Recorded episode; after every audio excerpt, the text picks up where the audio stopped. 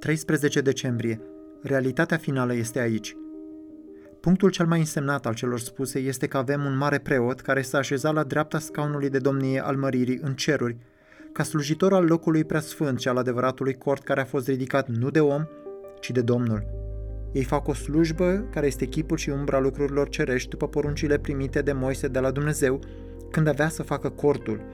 Ia seama, i s-a zis, să faci totul după chipul care ți-a fost arătat pe munte. Evrei 8, versetele 1, 2 și 5. Am văzut acest lucru anterior, dar trebuie spus mai mult. Crăciunul înseamnă înlocuirea umbrelor cu lucrul real. Pasajul din Evrei pe care l-am citit este un fel de afirmație exprimată condensat.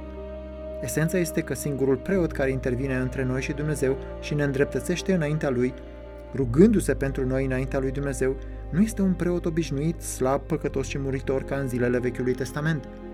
El este Fiul lui Dumnezeu, puternic, fără păcat, cu o viață indestructibilă. Și nu doar atât, el nu slujește într-un cort pământesc cu toate limitările lui de loc și mărime, cort care se poate degrada, care poate fi mâncat de moli, care se umezește, arde, se rupe și poate fi furat. Nu, ci Evrei 8 cu 2 spune că Hristos slujește pentru noi într-un adevărat cort care a fost ridicat nu de om, ci de Domnul. Aceasta nu este o umbră, acesta este lucrul real din cer. Aceasta este realitatea care aruncă o umbră asupra muntelui Sinai, unde Moise primește o copie. Potrivit versetului 1 din capitolul 8 al epistolei către evrei, un alt lucru deosebit legat de realitatea mai mare decât umbra este că marele nostru preot stă așezat la dreapta măreției lui Dumnezeu în cer. Niciun preot din Vechiul Testament nu ar fi putut spune vreodată acest lucru. Isus tratează direct cu Dumnezeu Tatăl. El are un loc de cinste alături de Dumnezeu. El este iubit și respectat infinit de Dumnezeu. El stă constant alături de Dumnezeu.